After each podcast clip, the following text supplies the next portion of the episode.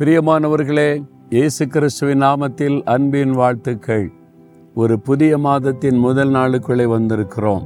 இந்த மாதத்துக்கு தேவன் உங்களுக்கு ஒரு விசேஷமான வாக்கு வைத்திருக்கிறார்.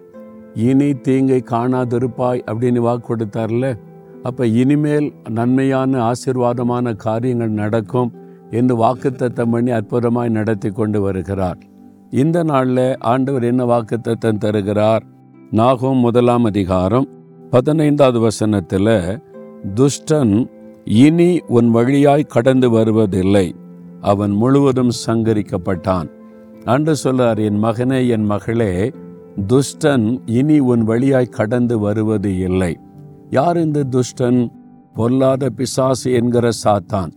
அவன்தான் துஷ்டன். அவனை குறித்து இயேசு சொல்லும் பொழுது அவன் திருடனும் கொல்லுகிறவனும் அழிக்கிறவனுமாயிருக்கிறான். அவன் பொய்யனும் பொய்க்கு பிதாவுமாயிருக்கிறான். எல்லா தீமைகளுக்கும் காரணம் அவன்தான். அவன்தான் நமக்கு தீமை செய்யும்படி எத்தணித்து கொண்டே இருக்கிறான்.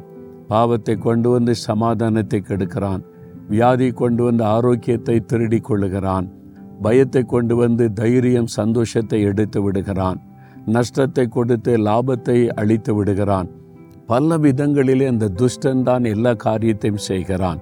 இந்த பொல்லாத பிசாசானவன் கர்ச்சிக்கிற சிங்கம் போல சுற்றி திரிகிறான் என்பதாக வசனம் சொல்லுகிறாரு ஏன் இந்த மாதிரி அவன் துஷ்டனாய் தீங்கு செய்து கொண்டிருக்கிறான் என்றால் வெளிப்படுத்தின விசேஷம் பன்னிரெண்டாம் அதிகாரம் பன்னிரெண்டாம் வசனத்தில் சொல்லப்படுகிறது பிசாசானவனுக்கு இன்னும் கொஞ்ச காலம்தான் இருக்கிறாரு இயேசு திரும்ப வரும்போது அவனை அழித்து அவனை பாதாளத்திலே முற்றிலுமாய் கட்டி போடுவார்.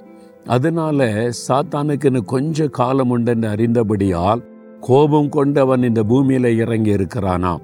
அதனாலே உங்களுக்கு தீங்கு வரும் என்று ஆண்டவுடைய வார்த்தை சொல்லுகிறாரு அதனால தான் தனக்கு கொஞ்ச காலம் இருக்கிறபடியால் அவன் மக்களுக்கு தீமை செய்ய அதுவும் தேவனுடைய பிள்ளைகளுக்கு தீமை செய்ய பயங்கரமாய் போராடுகிறான். அந்த ஆண்டு சொல்றாரு நீங்க பயப்படாருங்க. துஷ்டன் முழுவதும் சங்கரிக்கப்பட்டான். இனி உன் வழியாய் கடந்து வருவது இல்லை.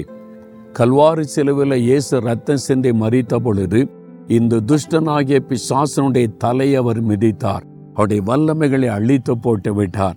இயேசு கிறிஸ்துவின் நாமத்தை சொல்லும் பொழுது பிசாசு நடுங்கும். அவனுடைய கிரியைகள் விலகும். அதனால்தான் அந்த பிசாசனுடைய கிரியை அழிக்கப்பட்ட பிறகு நமக்கு ஒரு பெரிய ஜெயம் வெற்றி இயேசுவின் நாமத்தில் உண்டாகிறது. அதனால தான் ஆண்டவர் சொல்லுகிறார் இனி தீங்கை நீ காண மாட்டாய் இனி துஷ்டன் உன் வழியாய் கடந்து வருவதில்லை. அவன் சங்கரிக்கப்பட்டு போனான். விசுவாசத்தோட சொல்லுங்க சாத்தானே என் இயேசு கிறிஸ்துவினால் நீ மிதிக்கப்பட்டவன். இயேசு கிறிஸ்துவினால் நீ வல்லமை உறிந்து கொள்ளப்பட்டவன். பொல்லாத துஷ்டனாகிய பிசாசே நீ என்னை சேதப்படுத்த முடியாது. நீ எனக்கு தீங்கு செய்ய முடியாது. இனி என் வழியிலே நீ குறுக்கிட முடியாது. என் இயேசு என்னோடு இருக்கிறார். உன் கிரியைகளை அழித்து விட்டார் என்று விசுவாசத்தோடு சொல்லுங்க. பிசாசின் கிரியைகள் ஒன்று உங்களை சேதப்படுத்தாது. உங்களுக்கு அழிவை கொண்டு வராது. இயேசு கிறிஸ்துவின் ரத்தத்தினால் உண்டாகிற பாதுகாப்பு உங்களுக்கு உண்டாயிருக்கும். தினமும் சொல்லுங்க என்னையும் என் குடும்பத்தையும் இயேசுவின் ரத்தத்தின் பாதுகாப்புகள் ஒப்பு கொடுக்கிறேன் துஷ்டனாகிய பிசாசு இனி எங்க வாழ்க்கையில எங்க குடும்பத்துக்குள்ள என்னுடைய ஊழியத்துல என் பிசினஸ்ல என் வேலையில எதிலும் தலையிட முடியாது. உன்னை இயேசுவின் நாமத்தில் கடிந்து கொள்றேன்னு சொல்லுங்க மாற்றத்தை காண்பீங்க. விசுவாசத்தோட சொல்றீங்களா? இயேசு கிறிஸ்துவின் நாமத்தில் துஷ்டனாகிய பிசாசை கடிந்து கொள்கிறேன் பொல்லாதவனை இனி என் வழியில நீ கடந்து வர முடியாது. தீங்கு செய்ய முடியாது என் இயேசு கிறிஸ்துவின் நாமத்தினால் உன்னை எதிர்க்கிறேன் உன்னை கடிந்து கொள்கிறேன் என் வழிகளை விட்டு விலகி போய் என்று கட்டளை கொடுக்கிறேன்.